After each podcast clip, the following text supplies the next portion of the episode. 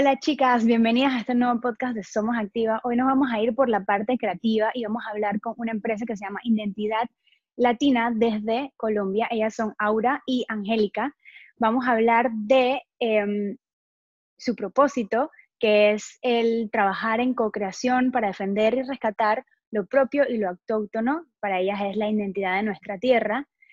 Y con su objetivo o, meta es de buscar fortalecer y defender y rescatar la identidad de los territorios mediante asesorías, servicios, proyectos, orientando a pequeños empresarios, nuevos creadores, artesanos y la profesional de arte manual. Súper. Entonces, estoy súper emocionada para que nos cuenten cómo hacen, eh, cómo, es su actividad para poder eh, ayudar y fortalecer a las las marcas culturales. Es como un apoyo local, pero más que nada cultural. Hola chicas, bienvenidas. Mil gracias por tomarse el tiempo de, compartirnos eh, esta información valiosa que, de verdad sí la necesitamos. Yo al principio em, no, no, estoy muy empapada del tema, pero me gustaría saber muchísimo más al respecto y por eso están aquí. Les voy a presentar a Aura y Angélica, son de identidad latina. Yo hice una introducción en Antito, poniendo, eh, definiendo lo que era identidad latina acorde a, las cosas que nos mandaron. Pero cuéntenos ustedes, ¿qué, para qué, ustedes, ¿qué significa identidad latina? Yo estoy esperando a ver si contesta Uri o yo. yo también estoy haciendo la misma. Tuyo, de primero, a ver, ¿quién nos...? Ajá. Mm, mm, mm. ¿Aura bueno, Angélica? Bueno, yo, yo podría decir que Identidad Latina funciona como un estudio de diseño que mediante las prácticas de la creatividad busca poder ayudar a generar identidad en varias áreas, pero lo que mayormente queremos como propiciar es rescatar lo propio y lo autóctono de nuestra tierra. Súper. Así es como...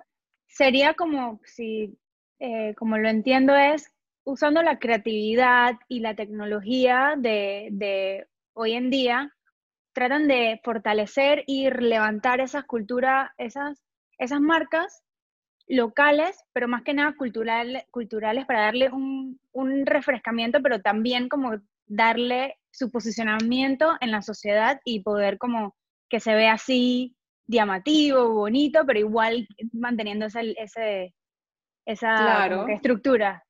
Sí, sí, total. O sea, haz de cuenta que, bueno, nosotros manejamos tres, tres áreas, porque digamos que lo, lo, lo, que habla, digamos, Uri, es todo como a través de la creatividad, porque las dos somos diseñadoras, pero digamos que tenemos áreas diferentes del diseño.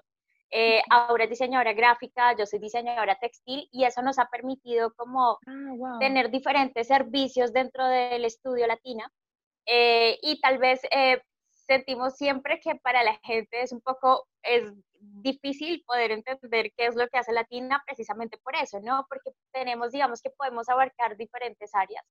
Eh, y es lo que tú dices, como ese fortalecimiento, digamos, como al pequeño empresario, al pequeño, al creativo, al artesano, eh, bajo, bajo estos servicios. Entonces, digamos que uno es como el Latina Gráfica, que es un área ya como de, de todo este tema de desarrollo de marca, eh, de cómo estructurar ese ADN de marca, pero con lo que estaba hablando ahorita Uri, teniendo esa identidad local. Es como, como que lo que nosotras queremos hacer a través del diseño, independientemente de, del área que sea, es poder eh, posicionar la identidad local y que en el público y en el empresario, en el artesano, vean esa eh, nuestra cultura, eh, ya sea a través de la marca de una empresa, el desarrollo de un producto, el mejoramiento de una artesanía para que tenga, digamos que sea más acorde a las tendencias y pueda ser mucho más fácil de, de venderse en un mercado, ¿no? Entonces tenemos diferentes áreas y básicamente van como por ahí. Es más que nada, todo el, todo el diseño pueden ser en diferentes, diferentes áreas, como estabas diciendo, puede ser ya al lado gráfico o ya incluso el mismo producto, eh, tener esa, esa identidad, esa esencia de lo que era nuestro, nuestro antepasado, nuestra raíz, más que nada. Sí, sí, sí, sobre todo porque algo que pasa también es que mm, nosotros para crear un producto o servicio, pues tenemos unos referentes de inspiración y sentimos que una de las problemáticas que hemos venido nosotros evidenciando es que esas inspiraciones siempre se van para afuera, entonces siempre se va más a lo, a lo global y no a eso que, que, es particular dentro del territorio, ¿no? Entonces lo que nosotras queremos también fomentar es que se pueda a través de los entornos, ¿sí? De, esa parte del territorio, de esta parte local que llega a ser como incluso hasta rutinaria nuestro día a día, pues nosotras podamos tomar de esa inspiración cotidiana, porque asimismo uno puede fortalecer ese ADN, ese producto, y como tú dices, ya se puede fortalecer y se puede evidenciar esa esencia. Exacto, es como, como, como que pulirlo un poquitito, pero no cambiándolo del todo, pero, pero dándole ese, ese, esa buena visual, que nosotros como, como humanos somos bastante visuales y, nos llama la, atención las cosas bonitas y darle ese, ese refrescamiento a esa raíz sin cambiarlo mucho, me imagino, que, tratando de mantener un poquito de su originalidad. Ajá. Sí, incluso, eh, digamos, en el desarrollo eh, de productos, así como por ponerte un ejemplo, el desarrollo de una línea de, en artesanía o, puede ser en, moda, eh, es lo que dice Uri, ¿no? Muchas veces nos inspiramos afuera para crear eh, una prenda o una colección, eh, pero es como inspirarnos en lo local y en esa identidad del territorio para que los productos tengan como esa, esa historia y esa carga, digamos, como histórica de nuestros, sí, como de nuestras ciudades, de, de nuestras regiones, para que cuando tú compres una prenda o una artesanía esté hablando de eso, ¿no? Como de, de dónde surge. Porque muchas veces eh, tú puedes, supongo que en Panamá funciona igual, tú puedes comprar eh, una prenda hecha por un diseñador o una pieza hecha por un artesano, y si no es algo autóctono, podría hacerlo cualquiera de otro país, ¿no? O sea, si no tiene ese valor identitario. Entonces la idea es generarle ese valor identitario independientemente de que sea eh, una artesanía, digamos, eh, indígena o étnica o una artesanía contemporánea, o sea un diseñador o incluso sea un chef que haya empezado su marca eh, de cocina, también cómo generar como esa gastronomía local. Por eso estamos como también trabajando diferentes sectores. Entonces, pues digamos que es lo que hemos eh, intentado pues como eh, trabajar en, en el estudio. Me encanta, me encanta porque es bastante apoyo local y sobre todo la esencia de lo que somos en realidad. Nosotros en Panamá, por ejemplo, nosotros vemos mucha influencia americana y traemos eso y ya leemos, yo, yo a veces hablo spanglish, es más, estudié en una, una universidad eh, en Estados Unidos, entonces como que tenemos mucha influencia americana, entonces dejan de, de, nuestra raíz, se corta de cierta forma porque adoptamos otras culturas y otra forma de, de, hacer cosas y compramos productos de afuera. Entonces, me gusta mucho la idea de, del apoyo local e incluso de que la marca o la raíz que, que, que, somos, que es nuestra esencia, como que sea lo cool, sea lo trendy, sea lo que, lo que, lo que queremos comprar, no lo de afuera que sea pues que pese más. Y Julieta, justo lo que dices también es súper importante, porque digamos que alguien como tú que ha tenido la oportunidad de estudiar, eh, digamos que en una universidad afuera, que tienes la oportunidad de hablar los dos idiomas, podría ser perfectamente ese puente entre lo autóctono y el mercado. ¿no? Entonces muchas veces eh, lo autóctono no tiene ni idea de tendencias, mientras a ti fácil, libremente has tenido la oportunidad de viajar, entonces eso te permite tener una visión mucho más abierta de qué es una tendencia, cómo se usa el mercado, incluso, por ejemplo, pasa ahora en este tiempo en que estamos en todos a nivel global, eh, en cuarentena y esto, ha, hecho que todos empecemos a migrar mucho hacia un mundo digital. Y no todos tenemos las herramientas o no todos tenemos los conocimientos, entonces también es como ese ser, ese puente para poder llevar eso, eh, esa identidad. Mm, a, nosotros nos gusta una palabra que se llama local y es como generar esa identidad local y volverla global. Porque tienes que volverla global para que se pueda vender y sea y permanecer. al mercado y permanecer como que, que se quede. Exacto. Entonces, eh, tal vez es como por ahí, ¿no? Como algo local, que, que, puedas como rescatar las raíces de tu región, pero la tienes que, sin que se dañe esa esencia eh, cultural, volverla masiva para que se venda y de esa forma pues pueda generar recursos, ¿no? Porque también de eso se trata y es como esa necesidad, digamos, en, en los territorios, ¿no? Ok, ya vas como del lado un poquito más, eh, o sea, para agarrar recursos y poder que esto sea a nivel territorial, o sea, que se sepa. Esa es la única forma de haciendo, es educando, eh, expandiendo sus conocimientos a nivel territorial y, y, que de verdad las personas que viven en ese territorio vean su, su raíz y, y puedan como que expanderlo hacia afuera. Entonces, usted estaba viendo que también em, como que hacen proyectos para el rescate del patrimonio, del de, rescate patrimonial y, y, la estructura, pues como que eso, a eso te referías más o menos como con, con el, o sea, crear esos fondos para que esto se pueda como que expandir.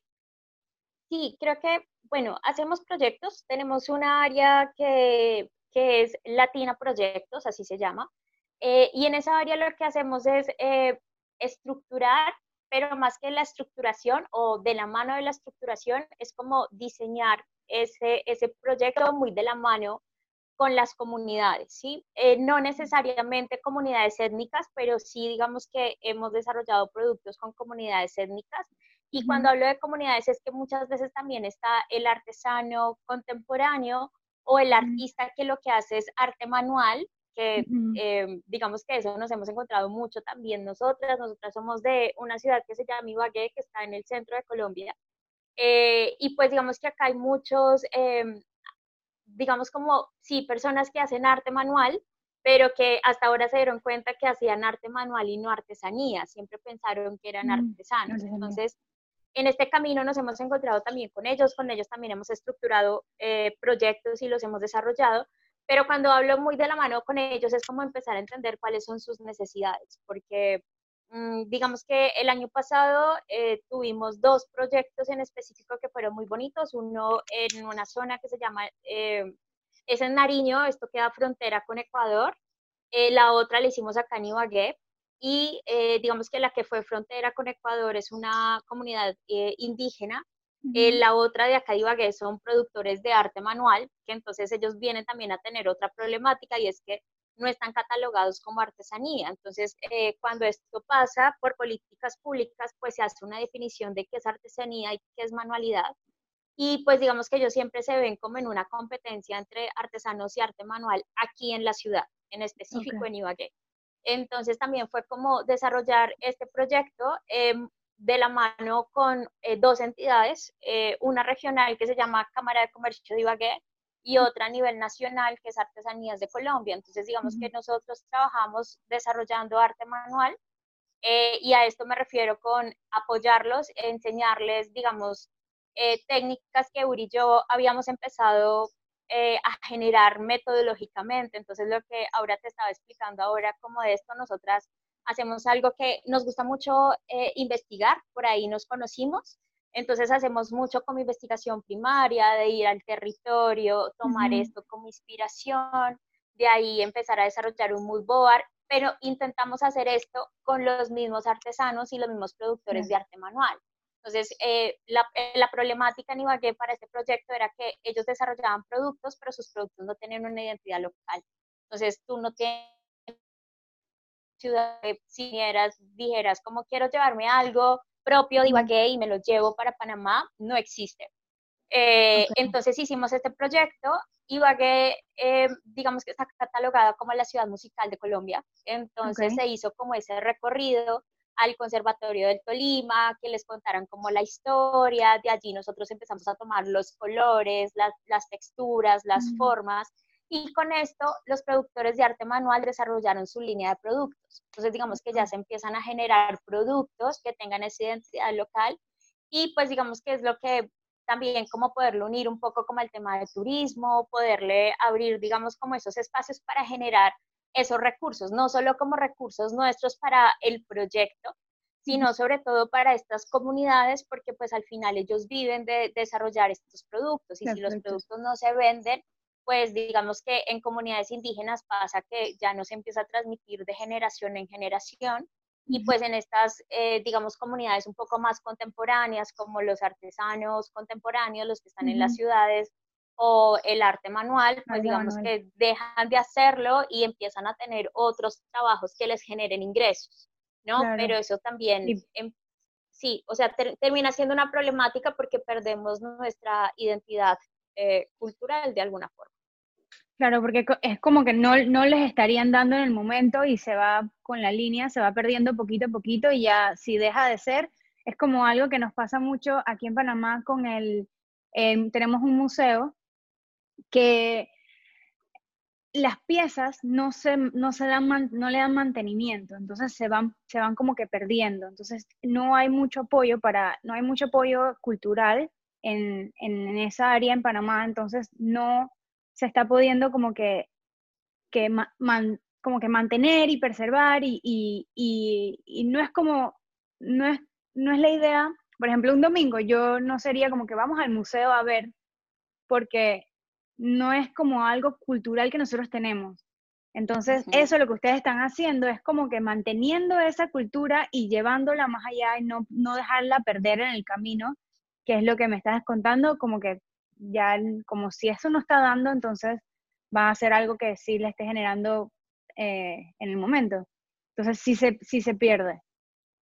Sí, sí, y también algo eh, que me quisiera, que quisiera también como aportar eh, en esta conversación es que hay una palabra clave para esta área que nosotras también desarrollamos y es la gestión cultural, que siento que también esto puede funcionar, que lo puedan entender para que en Panamá también puedan tener acciones al respecto. Y es que la gestión cultural básicamente es poder tener un abordaje, pero más que el abordaje es tener un estudio y una comprensión de una problemática o un fenómeno social en donde uno pueda plantear ciertas estrategias, ¿sí? O, plantear una propuesta, o en este caso, como nosotros lo hacemos, un proyecto que pueda mitigar o pueda dar una solución. Entonces, en esto que nos estaba comentando Angélica, eh, de lo que trabajamos nosotros en, la comunidad en Pasto, Nariño, que esa, ese lugar se llama Cumbal, y acá en Ibagué, pues hay dos problemáticas en específico. Uno, que el arte manual, pues todavía no, no entiende mucho esa diferencia entre una artesanía, y entre un arte y arte manual. Y eh, con respecto a, a, la comunidad de, de, de Pasto, es que pues ellos tienen un legado, ¿no? Una técnica y un oficio que es milenario y que eh, esto se pasa por la oralidad de generación en generación. Pero ¿qué pasa? Como estamos en un momento, por decirlo así, tan moderno, pues ahorita digamos que esta nueva generación eh, tal vez está como eh, en, esta, en esta dinámica de la globalización, ¿no? Entonces está cerca de la tecnología y pues está como permeando de todo eso que puede encontrar en ese fácil acceso a la información. Entonces, aquí empezamos a, determinar unas problemáticas donde nosotras empezamos a, poder proponer mediante esa parte creativa, mediante ese diseño metodológico que también nos da la investigación, poder proponer esas estrategias que puedan permitir que esto se pueda conservar. Entonces, por ejemplo, en el caso de este rescate patrimonial que tuvimos en, en Nariño, era que pues si bien eh, esta comunidad artesanal eh, maneja eh, una materia prima que, o una fibra natural que es la lana de ovejo, ellos ya lo empezaban a hacer o a teñir con tintes artificiales, tintes químicos. Pero antes de todo esto, pues ellos lo venían haciendo como con plantas tintorias, y pues esto se fue perdiendo a raíz de esto mismo, de la globalización, tal vez de que ellos ven de esa facilidad y, conveniencia. Sí, total. Exacto. Entonces, eh, la estrategia que nosotros planteamos junto con la comunidad, porque es que esto debe ser también algo horizontal y planteado. Claro. Es que... Porque ellos se sientan cómodos también haciéndolo. Claro. Okay. Claro, y que también te da un montón de información que que a ti pues también te enriquece, no, no, solamente ajá, como profesional, sino también como persona, porque ellos tienen una perspectiva y una cosmovisión de la vida muy bonita. Entonces empezamos a hacer como esa búsqueda, esa exploración y empezamos a encontrar que dentro de esta comunidad o de, de, este territorio puntual que se llama también Tasmac, eh, habían unas plantas tintorias que ellos ya no estaban utilizando. Entonces lo que hicimos fue como que estas personas adultas, ¿no? Entonces las madres, los padres, ¿sí?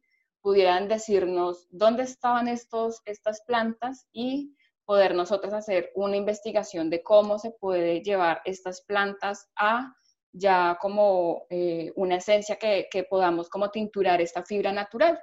Entonces, toda esta recopilación, todo este, este recorrido que nosotras hicimos, pues porque también la idea era como mitigar es, esta parte de, que la, esta próxima generación tal vez no veía tan necesario como el cuidar estos conocimientos, era poder eh, condensar toda esa información en una cartilla para que estas cartillas la pudieran encontrar en estos colegios de estas veredas y que los niños lo pudieran consultar y que también pudieran hacer el ejercicio, pero pues no solamente los niños, sino también a esas personas adultas que tal vez habían como perdido un poco este conocimiento y pudieran entonces tener este, esta cartilla de consulta. Entonces el proceso es, fue muy, muy, muy lindo porque pues tú compartes con la comunidad, eh, tú también puedes como permearte de todo ese conocimiento y que también vimos necesario que no solamente estuviera esta información de los tintes naturales, sino también un poco de esa simbología, también un poco de, estos elementos o prendas que ellos utilizan que para ellos son importantes y que tienen un significado para ellos, ajá, y que tal vez los chiquitos eh, no lo conocen muy bien. Entonces también buscamos que en esta cartilla se pudiera encontrar toda esa información. Buenísimo, es, es, es, es como si fuera historia, historia cultural, que cuando nosotros vamos eh, pasando, o sea, va pasando los años, yo, a mí se me va olvidando. O, o simplemente nunca lo supe porque no, no hubo nada escrito o no, no, no, se, no se daban en las escuelas. O, y para esto, ustedes haciendo estos proyectos, involucrándose con la, con la comunidad, ustedes agarran este material y lo llevan a, a algún ministerio o, sí. o algo así para que eh, de verdad se deja. Sí, digamos que como todo, todo este proyecto eh, que, que, nos está contando Uri, bueno, uno eh, lo hicimos de la mano eh, con dos diseñadores más. uno que es una socióloga, pero es diseñadora de modas. Entonces, digamos que nosotras ah, desde Latina lo que hacemos es que también invitamos amigos que sabemos que con esos perfiles enriquecen también mucho los perfiles nuestros y los proyectos. Eh, y también digamos que estaba va, eh, un diseñador industrial, entonces eh, ambos son amigos nuestros, Natalia y Will, y entonces digamos que entre los cuatro fue como tener las miradas de cuatro diseñadores diferentes, ¿no? De diferentes áreas. Diferentes áreas. Buenísimo, una colaboración. sí, un pues equipo multidisciplinario. wow. Sí, y pues digamos que se empezaron a hacer estas transmisiones de saberes con la comunidad. Eh, Will, que es el diseñador industrial, él es de, de Nariño, él, él, está en Pasto. Entonces, digamos que Pasto abrió una convocatoria eh, para entregar proyectos y nosotros pues ya habíamos hablado con la comunidad, pero digamos que algo muy puntual eh, que es súper importante para esta comunidad y es que la etnia de los pastos es una etnia que va unida a Ecuador. Entonces es Ecuador-Colombia tiene esta etnia. Pero eh, lo que contaba ahorita Uri, digamos que es una vereda que se llama Tasmac y el, el pueblito, digamos que el municipio se llama Cumbal. En este municipio, eh, te voy a hablar más o menos, hay 15 mujeres maneja técnica, que es la técnica tradicional de telar para esta etnia, que se llama la guanga. A lo que voy es que de 15 de toda una comunidad, que son mil no me acuerdo la cifra en ese momento, pero te voy a hablar como de 1.100 personas, solamente 15 siguen tejiendo con este telar que es de ellos prehispánico, entonces la técnica se está perdiendo en el tiempo. Entonces digamos que era como una de nuestras razones de entrar en territorio, justo ahí a, a Kumbal es como para poder fortalecer esa técnica. Y lo que hablaba Uri también de, de, nuestra, y digamos como necesidad de trabajar con los niños, es justo por lo que hablamos ahora, ¿no? Porque se está perdiendo por las generaciones. Mm. Y porque digamos que hablando con la comunidad, pues nos dimos cuenta que ellos al estar tan cerca al Ecuador, entonces empezaron a comprar las lanas industriales ya con los colores, o si ellos lo tinturaban, lo hacían químicamente. Y pues también nosotras desde Latina sentimos algo y es que mm, nosotros si bien hemos trabajado también en proyectos, eh, digamos que fortaleciendo a los diseñadores de moda, también sentimos que las comunidades deberían también fortalecerse como empresarios. Eso hace parte también como de la gestión empresarial de un artesano. Y que ellos puedan entender de alguna forma, sin contarles como todas las, sin desmenuzarles mucho como el, el tema de la tendencia y de de espacios como WGSN o Fashion Snoops, pero sí como para que ellos entiendan que de alguna forma el volver, digamos, a, a, lo tradicional, a lo natural, es lo que se está vendiendo, ¿no? Lo que está pidiendo el público hoy en día.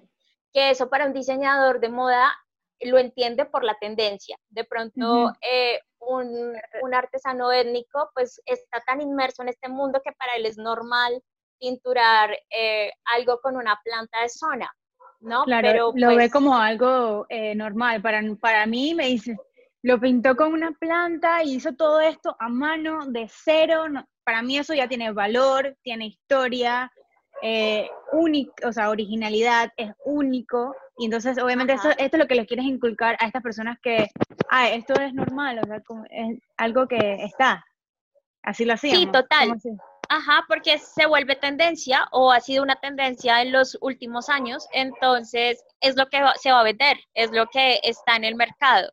Y pues ellos necesitan venderlo para poder generar esos ingresos a las comunidades. Y otra cosa que también nombró Uri muy importante es el tema de la simbología, porque digamos que con el tiempo, digamos que el cambio en territorios, ya sea por conflicto armado o porque la comunidad, lo que te digo, es una comunidad Ecuador, Colombia, pues se va perdiendo simbología, se va perdiendo su, mismo, su misma lengua. Entonces empezamos a hacer transmisiones de saberes para recuperar esa simbología. Siento que también lo bonito de este proyecto es que nosotros llegamos a Pasto, que fue como es la ciudad, eh, em, digamos que capital dentro de, de Nariño. Entonces tú caminas al territorio y empiezas a ver un montón de simbología, o sea, todo Nariño eh, sigue, digamos que tú lo ves en los restaurantes, los, eh, el museo, tienes como mucho, mucho de ahí, como de que agarrarte para poder eh, apoyar, digamos, como referentes de inspiración pero eso está en la ciudad. Cuando tú llegas al territorio, que tienes que andar primero pues como en un bus, de ese bus tomar un taxi que te lleve hasta allá, o una, no es un taxi, es como una motico, no sé cómo se llama en Panamá, pero acá en Colombia es como una moto que es un taxi y te lleva como a este territorio. Entonces, a lo que voy es que es un camino largo para que llegues ahí. Entonces ellos no están tan inmersos del plan de voy a ir a un museo. Entonces, digamos que esa simbología también se pierde y pues intentamos como hacer ese rescate, digamos, como con ellos para que esa simbología la pudieran ya llevar a sus tejidos. Es que ustedes sienten que en la misma, en la misma comunidad eh, se está perdiendo, mientras que eh, alguien en algún momento agarró todas estas tradiciones y las plasmó en un museo para que queden, pero, pero como la comunidad está tan lejos de estos, estos museos, de, de estas eh, de estos lugares, entonces hay, e, en la misma comunidad va perdiendo un poquito el, las ganas como que de seguir haciendo esto de, esta forma. Sí, o total lo siguen, digamos, lo que dice, decía Uri, como por oralidad, entonces ellos ya hacen como el tejido y digamos que tienen un símbolo en específico que se llama el sol de los pastos, que es como si fuera una estrella de ocho puntas, eh, pero entonces ya así lo aprendieron a tejer van los pastos y a veces tú les preguntas, bueno, ¿y qué significa? Entonces ya empiezan a mirarse unos a otros y empiezan, bueno, eh, la primera punta significa esto, pero no, no como tan fluidos como si toda la comunidad lo supiera, sino que digamos que lo saben más como las mayoras o las maestras artesanas, pero en, las, en, las, personas jóvenes y en los niños se va perdiendo. Entonces digamos que por eso era como importante hacer esa transmisión de saberes para que toda la comunidad entre ellos volvieran como a, recordar como esto que les queda un poquito ahí como guardado por el paso del tiempo. Entonces, ¿por qué ustedes recomiendan, eh, ya, tenemos como el objetivo y el propósito de todas las, todas las actividades que hacen, todos los proyectos, pero por qué ustedes recomiendan el, el consumo local y el, em, como la creación de las piezas y, y la globalización, globalización de, de, de, estas, de estas prendas, de estas piezas, de, de este arte? ¿Qué recomiendas? ¿Por qué es el consumo? ¿Por qué es tan importante ese consumo? Nosotros consumir de ellos. Bueno, yo te lo voy a hacer como respuesta desde mi punto de vista. Yo vengo trabajando hace muchos años muy en el sector de la moda sin haberlo buscado. Yo creo que es como si el sector me hubiera buscado más a mí que yo a él, pero bueno, ahí llegué. Y siento que hay algo que pasa en el diseño de moda cuando se realizan colecciones y es que antes las colecciones eran como primavera, verano, otoño, invierno y llegó, o sea, es decir, en el año un diseñador de modas podría sacar unas 12 colecciones, es decir, que tú tienes esa necesidad de comprar una prenda, tirarla, comprar, tirar todo el tiempo. Eh, para países eh, donde hay estaciones, pues se genera más porque tienes que comprar, digamos, como ropa de, acuerdo a cada estación pero también digamos que en contraposición a ellos llega un momento como de moda sostenible, ¿no? En donde ya tú empiezas a, pensar bien en qué es lo que te vas a poner o en comprar un producto que puede ser muy versátil y te puede servir para el sol y ya te pones otra prenda encima y chao, te fuiste para el frío. Entonces, estás consumiendo menos y ese consumir menos en el mundo de la moda implica cero químicos, cero químicos en cuanto a tintes, porque eh, digamos que para nadie es un secreto, estas han sido investigaciones a nivel mundial, que los tintes químicos en la industria de la moda generan enfermedades.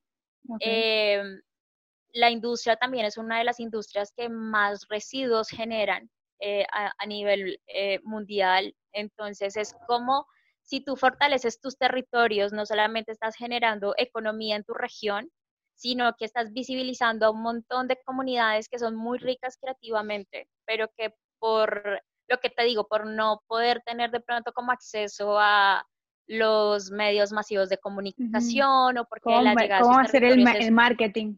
¿Cómo hacer el marketing que es la venta? E incluso en esas comunidades, ni siquiera las comunidades tienen WhatsApp, no tienen, si tienen un teléfono es muy difícil comunicarse, o sea, cuando nosotras llegamos a territorio cero comunicación, Seguramente ahí cuando estuvimos en Cumbal solo hay un espacio en la casa donde te entra señal. De resto tú entras y ves, es un mundo diferente. O sea, de hecho, ahora ahorita lo comentó, nosotros llegamos y la señora de una nos llevaba a pescar para sacar la trucha del almuerzo. Entonces, antes de empezar a hacer como los, los trabajos con comunidad, íbamos con ellos a sacar la trucha y ya cuando estaba la trucha empezábamos a hacer como trabajo todos y de repente entonces ya se hacía el almuerzo comunitario con, lo que ellos mismos tienen en territorio. Entonces tienen un, mundo eh, diferente tal vez al que nosotros estamos viviendo, pero que se vuelve una necesidad. O sea, de hecho, tenemos la necesidad de ahorita que nos estamos cuidando de, un virus, entonces es, lo mismo que pasa en la comunidad. Empiezas a, a, consumir un poco más localmente, a ser un poco más consciente de lo que te pones para que no te enfermes, eh, y también a visibilizar lo que hay. Entonces, eh, de, eso se trata, ¿no? O sea, digamos que te lo respondo muy como desde la moda.